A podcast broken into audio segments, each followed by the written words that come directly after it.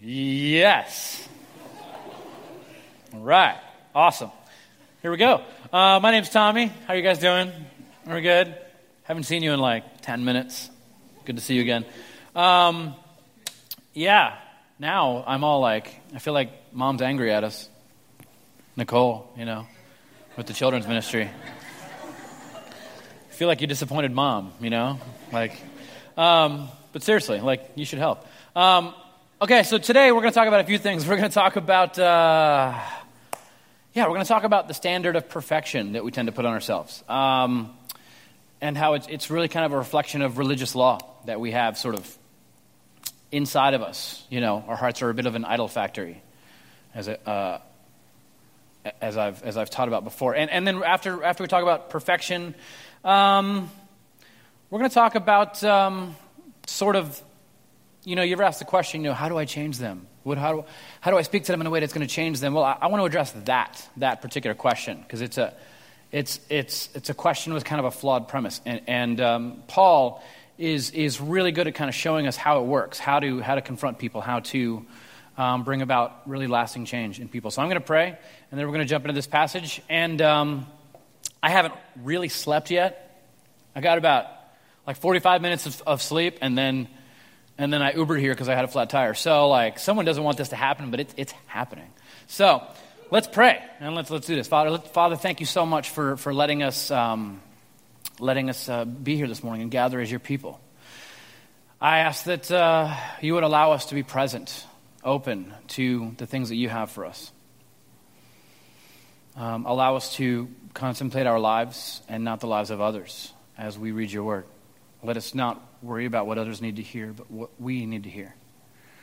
Um, convict me personally, convict all of us individually, and, and, then, and then also convict us as a community for all of the ways that we have fallen short, all the ways that we have not um, lived up to the name that we bear the name of, the name of Jesus.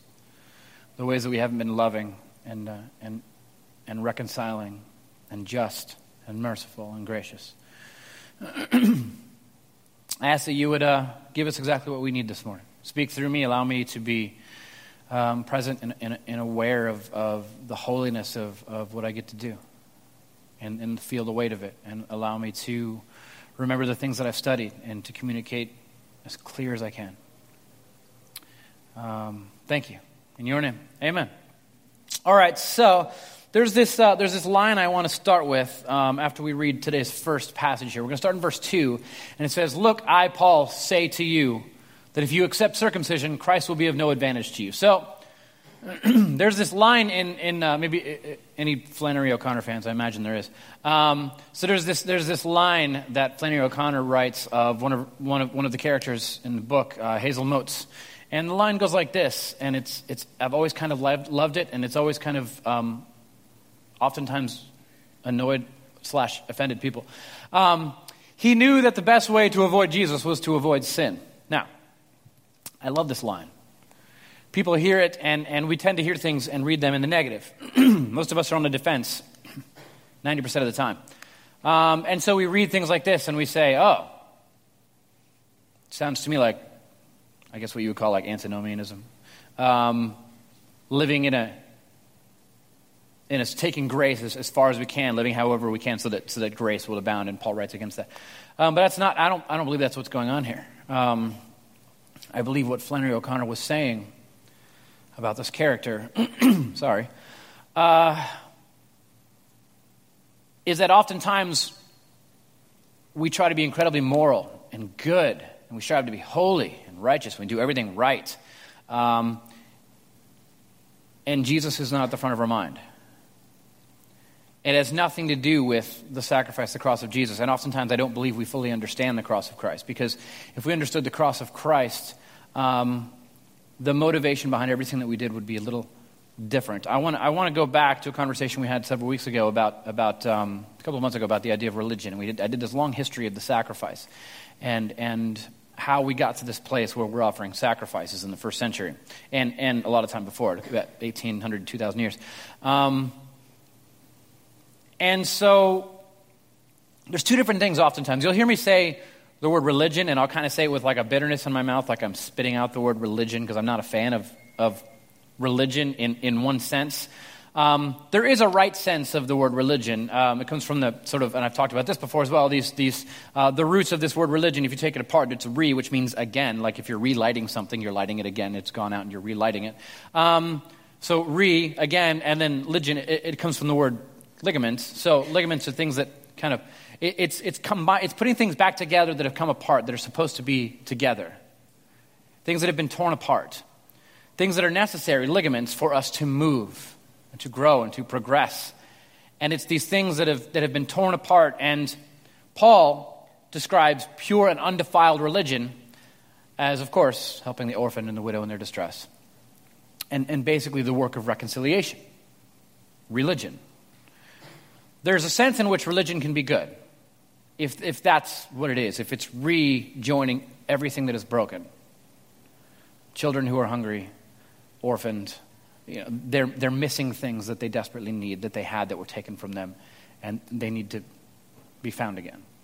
Um, relationships that have been broken need to be mended. So there's a sense in which religion can be helpful. But usually when I talk about religion, I'm talking about religious law. Um, and so there's these altars that the people used to use that they would, they would lay an animal on and they would, they would kill the animal and the blood would flow off the altar and then they would, they would, they would burn the animal.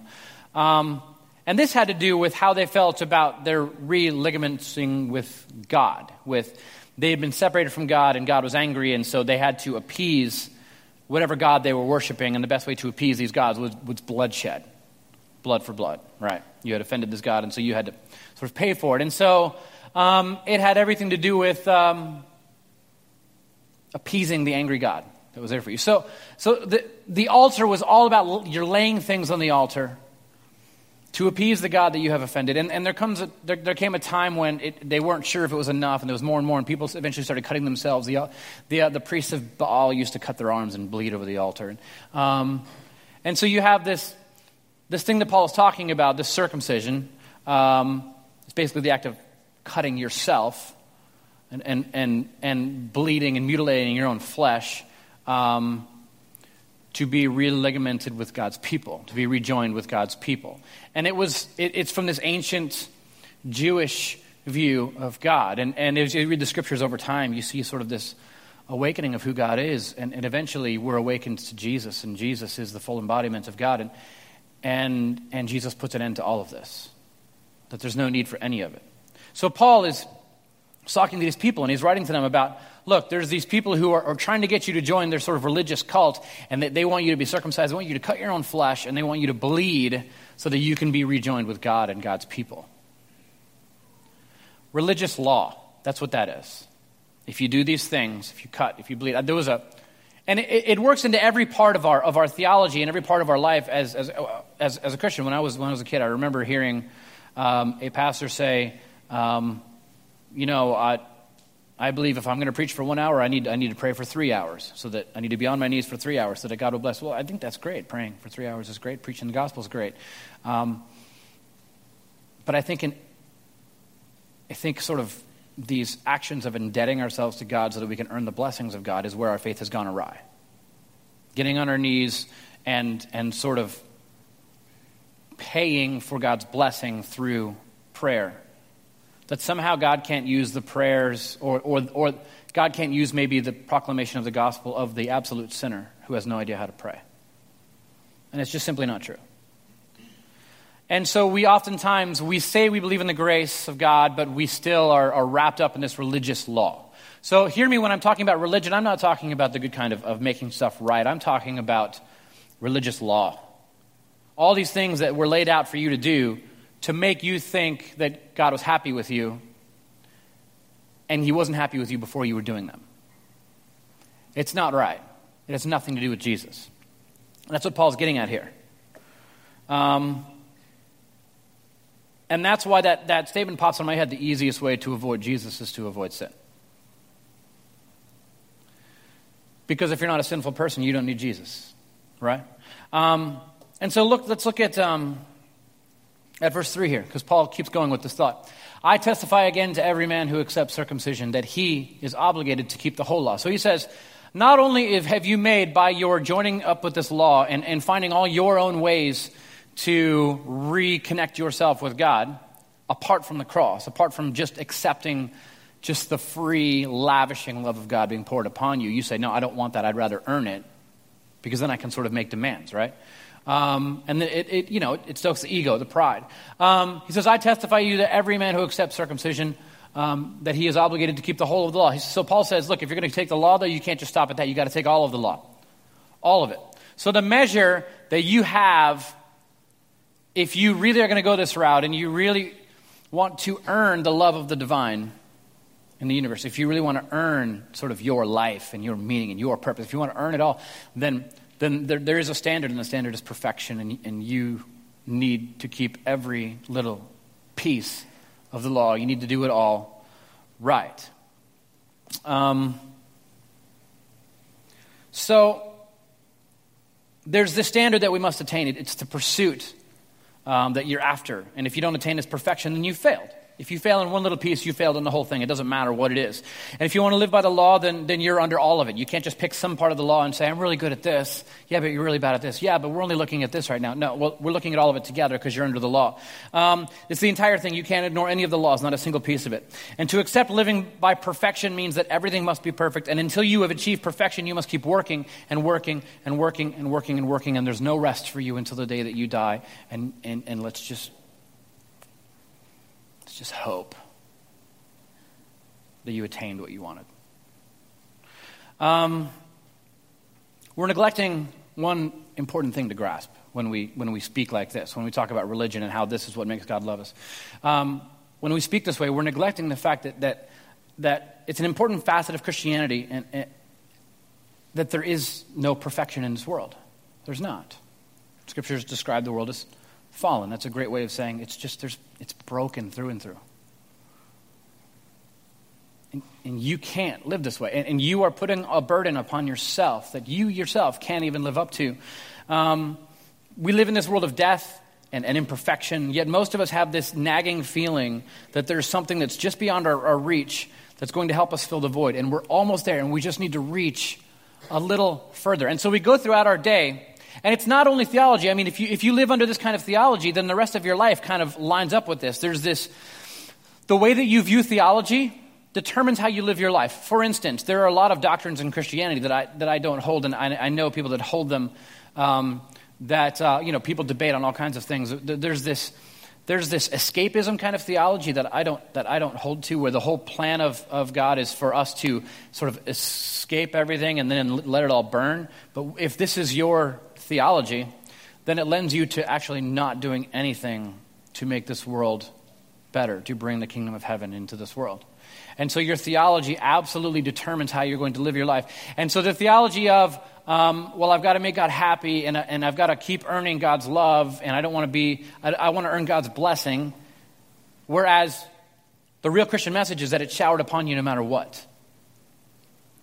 And, and that everything is a gift, anyways. But you're over here trying to earn it.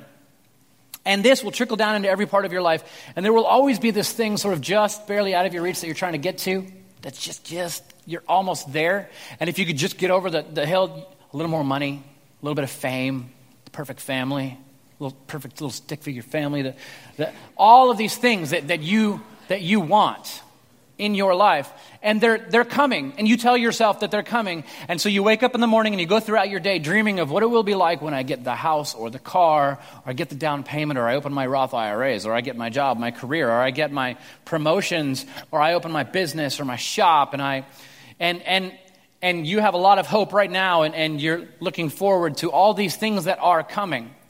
And the idea in your brain, it's very much like your relationship with God. It's this perfection. You tend to feel maybe in your Christian walk that one day I'm going to be there. I'm going to conquer all these things that I struggle with now. And then I'll really feel the love of God. I mean, I don't necessarily feel it right now, but I will one day when I achieve all these things. And then also your physical life, all these things that are just beyond your, on your grasp. You know, we, we imagine that there might be a way of abolishing the feelings that we have if only we had the money, the fame, the job, the health that currently evades us. And so religion is really good at tapping into this feeling, this, this idea of perfection. We're waiting for the next thing, we'll get there, and it's coming. I guarantee you there is at least 10 different places in your life that you can find where this is you. Um, so there's this um, Irish philosopher and theologian named, uh, named Peter Rollins, and he's known for doing these large art projects um, at his faith community he's part of. Um, and there was one interesting art project that he did. He would do them, you know, several times a year. And there was one where he sent out all these invitations to sort of this, this concert. And he invited everyone in his faith community, and he said, hey, there's going to be food, and there's going to be, um, there's drinks and food and, and, all your family, your friends, bring all of. Everyone's going to be here, and there's a special guest, and the special guest is coming, and it's a musician, and they're going to sing for us, and it's going to be amazing. Um, and so come, doors open at 7, show starts at 7.30. And so the night comes and everyone comes and everyone's there, big line outside, and everyone comes inside and, and they're excited and they're eating the, the food and having drinks and having conversation and catching up and having a good time. About 7.30, somebody gets up on the stage and says, hey, so our special guest is not here yet, but our special guest is coming. Um, they're, they're on their way. They'll be here soon. And so just keep watching and, and, and anticipating they're coming. And, and Thank you. Just, just keep waiting, please. And so uh, another hour, hour and a half goes by, and uh, the people are talking, but they're always aware that there's this special guest that is coming. And so they're always glancing at the stage, and they're always, you know, sort of anticipating there should be something else better happening. Like, I'm, I'm expecting this great thing, this wonderful special guest coming. And every hour and a half or so, someone would get up on the stage and say, Guys, I know, thank you for waiting. Um, the fun's going to start soon.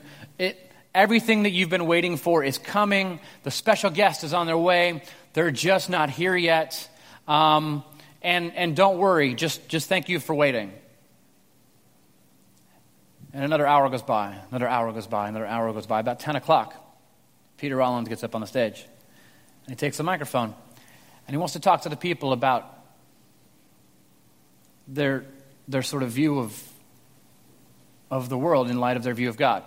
And they kind of realize at this point it's all a ruse and that they've been had. And he starts talking to them, and he sort of says, You know, this is the message that modern evangelicalism has become. It's not what it started out as, but it's what it has become. It's all going to start soon. Everything you've been waiting for is going to start soon. And the special guest is going to arrive. So just keep waiting, and you'll spend your entire life waiting for the good thing, and you're missing the good all around you. All of the good things that we have here in honor of our guests that we have. That we have, have, have, have set out here to enjoy in honor of our guest who is coming. Um, your friends, your family, your drinks, the food, um, just these small pieces and symbols of this massive joy that, that your life is actually filled with right now. Um, but you can't see it because you're waiting for perfection and you're moving through your life waiting for the special guest to come and, and, and bring you everything, and, you, and, and you're not aware that right now there are these amazing blessings that have been given to you as you await the special guest. And we're not present in them. And all we can see is what's missing. What's missing? What's not good? What's not right? What's missing? And so this permeates every aspect of our life. It really does. Um, there was this article in, uh, in uh, last year in uh, this British um, paper called The Mirror. Um, and I also saw a story about it on 2020, and it, it boggled my mind. I've thought about it a lot since I saw it. Um, it's about this boy who was so obsessed with perfection. Maybe you saw this, that, that it took the form of a selfie obsession. Um, let, me read, let me read you some of it. Uh, a teenager became so obsessed with taking the perfect selfie that he tried to kill himself when he failed to do it. At 19 years old, he spent 10 hours a day taking up to 200 pictures of himself on his iPhone, dropped out of school, didn't leave his house in six months, lost two stone. That's a, that's a British way of saying 14 pounds, according to Google. Um, tried to make himself look better for the, to try to make himself look better for the camera, and became aggressive with his parents when they tried to stop him. And finally, in a drastic attempt to escape his obsession, uh, Danny took an overdose, but was saved by his mom, Penny. Um, this drive for something better than what we have, religion is really good at grabbing onto that. And it's really good at making you think that, well, you'll be worthy of, of celebrating what you have one day. But right now, no. And it, it impermeates every single part of our life. But here's the thing perfection in this world cannot be found. It can't. Nothing in your life is perfect. Nothing in your life will be perfect. It's all a bit broken. All of it. And the pursuit of perfection makes us perpetually unhappy with, you, with, with what we have. Think about it like this um, Nobody has a perfect marriage. Nobody does. And you sit around, and maybe you had this image when you were younger of, of this perfect marriage that you were going to have, and you don't have it. And, and because it's not what you thought it was going to be, what you were hoping it will be one day, you're unhappy with it now. But the sooner you understand and grasp that your marriage is not perfect and that no marriage is perfect, and the sooner you accept the fact that it will not be perfect in this world, the sooner you can be aware of the really good things that are in it, of the graces that you have, the blessings that God has given you. Those moments several times a day when you look at this person and bust up laughing, when you're smiling, when weird stuff happens and you look at each other like, is this really happening right now? And, and there, yes, there are broken things. There are broken things. Nothing is perfect. Your children, God bless them, will never be perfect. They will never be perfect. As much as you're trying, you're trying so hard to just raise the perfect kid, better than that other person's kid that you know. And you just want to be perfect. And you know what? They're never going to be. And as long as you expect them to be perfect, you're going to miss several things. First off, you're going to miss all the good that is in them, all the, the grace that you have received there. You can celebrate the victories when they're there. And you know what? And when, when they're not victories, when they're just utter, complete disasters and failures. You know what you do? You are the presence of Jesus and you shower grace. If your child was perfect, how could you ever be the presence of Jesus in their life? They have no need of you. Grace is essential in every single part of our lives because every single part of our lives is broken. Yes, your job will never be perfect. Your career will never be perfect. Your health will never be perfect. Your body will never be perfect. And the sooner we can realize and grasp it like it, this is this, the illusion of religion, then the sooner we can realize, understand the part that Jesus plays in our life to shower love and grace on you despite all of that. We can learn to receive. The sooner we can admit and understand that there will never be perfection in our lives, the sooner we can really find joy. And here's the thing when you expect your kids or your spouse or your boss or your employees or your friends, whatever, to be perfect, to live up to the standard that you have for them, um, you know what you're going to do? You're going to badger them, you're going to push them, and you're going to make a list of, of sort of laws that they're breaking, sort of like a religious sort of Levitical law that you're keeping in your brain of them. They do this wrong and this wrong and this wrong. Yes. Yes, they do. And there's someone thinking the same thing about you. And you'll never be happy with your current state, with them, your relationship with them. Um, you can never really be a source of real love or actual grace in their lives. And this single thing, expecting others to be this thing that, this idol that we have, that will never exist in our lives, um, it gets our eyes off of Jesus. We need Jesus to provide the grace for us so that we can help patch these things. We can take part in real religion of, of helping men with these things that are broken. Yes, what she said offended you. And, and the way that, that she pushed away from you really, really hurt. But in, in, and maybe you thought you were friends. But you know what? Like, no relationship is perfect. And so be Jesus, offer grace, and cross over it. Learn to receive it. And so then we move on to Galatians uh, 5 4. You are severed from Christ, and you who would be justified by the law, you have fallen away from grace. So I wanted to highlight this one. Not, i can't do all these passages, all these verses today. First off, we did a few of them as we kind of jumped forward and combined them with previous passages. So if you need to catch up, we, we podcast every sermon online. Um, but this one uh, individually like sticks out to me it always kind of has because Paul talks about it in other, other, other versions, you'll read it as, as you, have, you fell from grace, you've fallen from grace. They all kind of say the same thing, a fall from grace.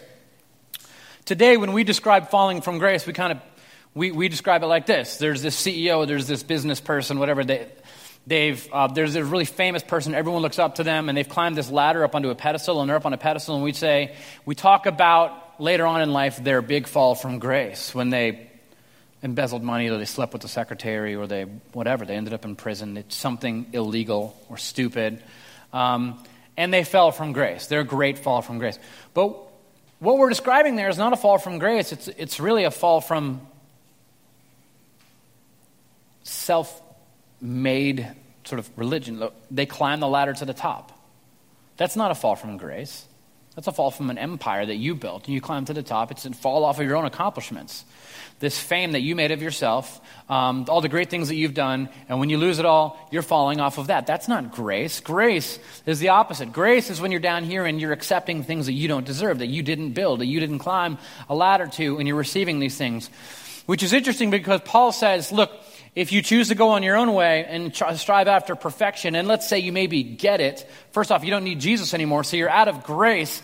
And Paul says, so basically you've fallen from grace, which we in our modern capitalistic American society tend to think, well, that's, that's this is lower than this, but Paul looks at it the exact opposite. Paul looks at this as the lower state and this as the higher state, submitting to God and receiving, understanding, eyes open, mind open, heart open, understanding that I, I don't deserve the life that I have, and responding with thankfulness every single day. And when you decide that you've earned it, that you do deserve it, that you've worked really hard for everything that you have, and that you deserve it now, you have fallen from grace. Paul says, no, that's not, that's not lower, that's higher. You've fallen. When it gets to the point where you say, I can do it alone without anyone else, I'm good enough, I'm strong enough, I'm smart enough. It's actually a step down, it's, it's not a step up. Understanding that there is a perfect being and it's not you. And that there's a million times along the way where you did not deserve what you received, and you received it anyway. I've, I've over the last two years, I've, I've, um, I've tried my absolute best to get in a habit of the first words coming out of my mouth every single day to be words of thankfulness. Wake up in the morning and don't say a word. And when I do, the words are, Thank you for my breath. Thank you for my family. Thank you that we're all here, we're safe. And I just wander around the house or wherever I'm at and just offer up thankfulness, knowing that it's all a gift. All of it comes down from a perfect Father. And so then we move on to uh, verse 10. I have confidence in the Lord that you will take no other view. And the one who is troubling you will bear the penalty, whoever he is. So he's talking about um, how he has this sort of. You ever, you ever, have anyone look at you and, and say, uh, I trust you'll make the right decision? In other words, they've kind of told you what it is. You're like, you're like yes, mom. Again, like, like you felt this morning when Nicole got up here and said, and said, I need you to serve in the children's ministry. I trust you'll make the right decision. A little bit of like, ow, okay, yeah, we'll do it. Um, so there's, there's a little bit of this going on, but but it's really more, he's talking about this confidence that he has in God. He has faith in people through the Lord. Here's what I mean How many people are you worrying about right now? And the decisions that they are making, and the path that they are going down. And you are terrified.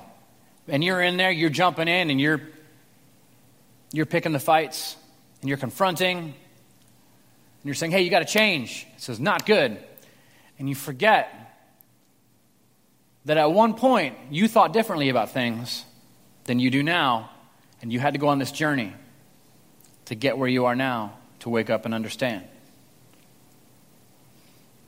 And you forget that it wasn't you who took yourself on this journey, and it wasn't someone else speaking into your life and telling you all the things you're doing wrong that brought you to where you are now. It was God leading you on this journey. And that same God that led you on this journey to bring you to where you are now is the same God that you can trust with their journey. You don't need to panic. You don't need to have fear. You can trust, like we talked about last week. Fear should not, in a Christian, be the driving factor for anything. Paul himself had been on this journey that was, that was insane. A murderer of Christians.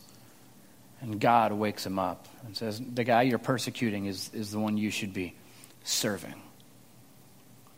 And he wakes up. And so Paul says, I, I know some of you are already venturing down this path that's not right.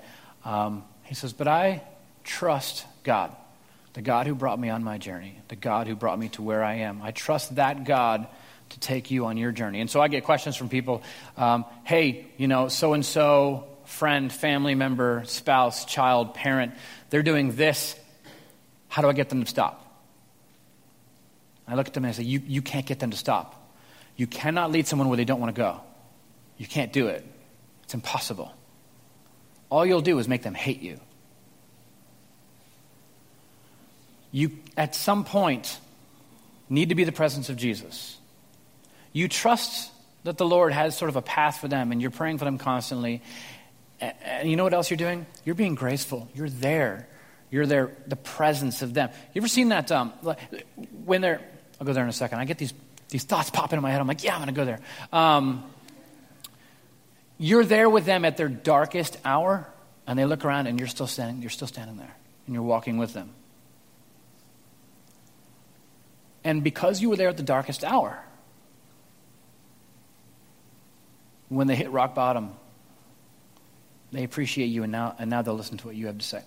But on their way down, if you criticize, you cast them out, and you act in a way that is not of Jesus, but is more of religion, and you say, well, if you're making these decisions, me and you are done. Instead, you say, this will limit the closeness of our relationship, but I want you to know I love you and I will, I will sit next to you as you go down this terrible path, and you will know the whole time that I love you. You ever see, you ever see that, uh, that meme that went around, um, that Mad Men meme? If you, if, you, if, if you don't love Peggy Olson at her season one, you don't get to love her at her season six. like, yeah, like you're with people on their way down at their worst times and they're open to the grace that you've given them even later on. And you trust God and you walk with them and you speak love to them over and over and over. This is what Christ did for you. Followed you into this sinful world, bearing your sins, his pain on himself. And so, Paul, there is this exercise that he has of, of trust. He says, I have confidence in the Lord. You're on a journey. You may make some bad decisions. No, that does not affect my love for you. You have to know that. And so then we get to this. Um,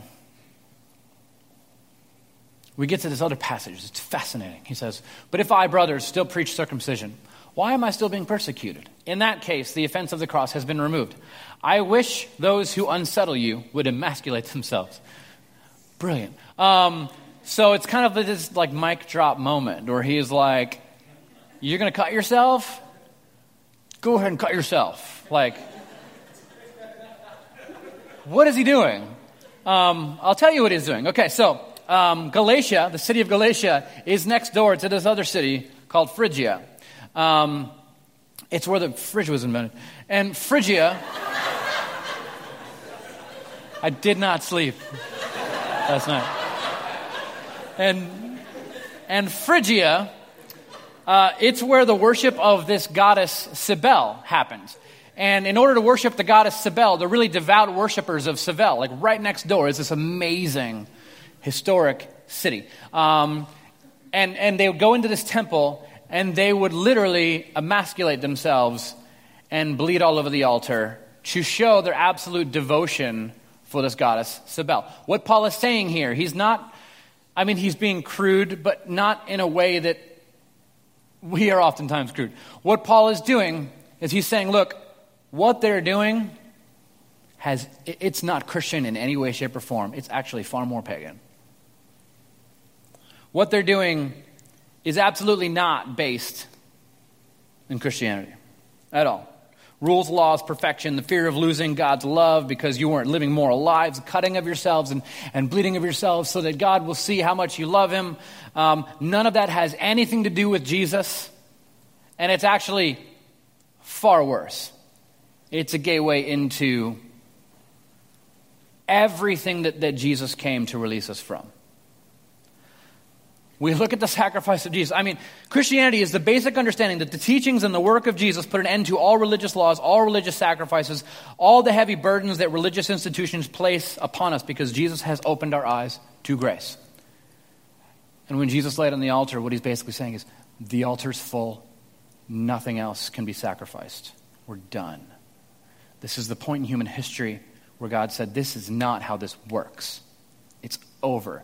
Jesus will open your eyes to my grace, and you will, your eyes will be open, and you will see that you are loved all the time. This is how much you are loved. Receive it. Stop chasing religion, reject it, and receive grace. And not, not just receiving grace into your ideology of God, receiving grace into every single part of your life. Your marriage will never be perfect.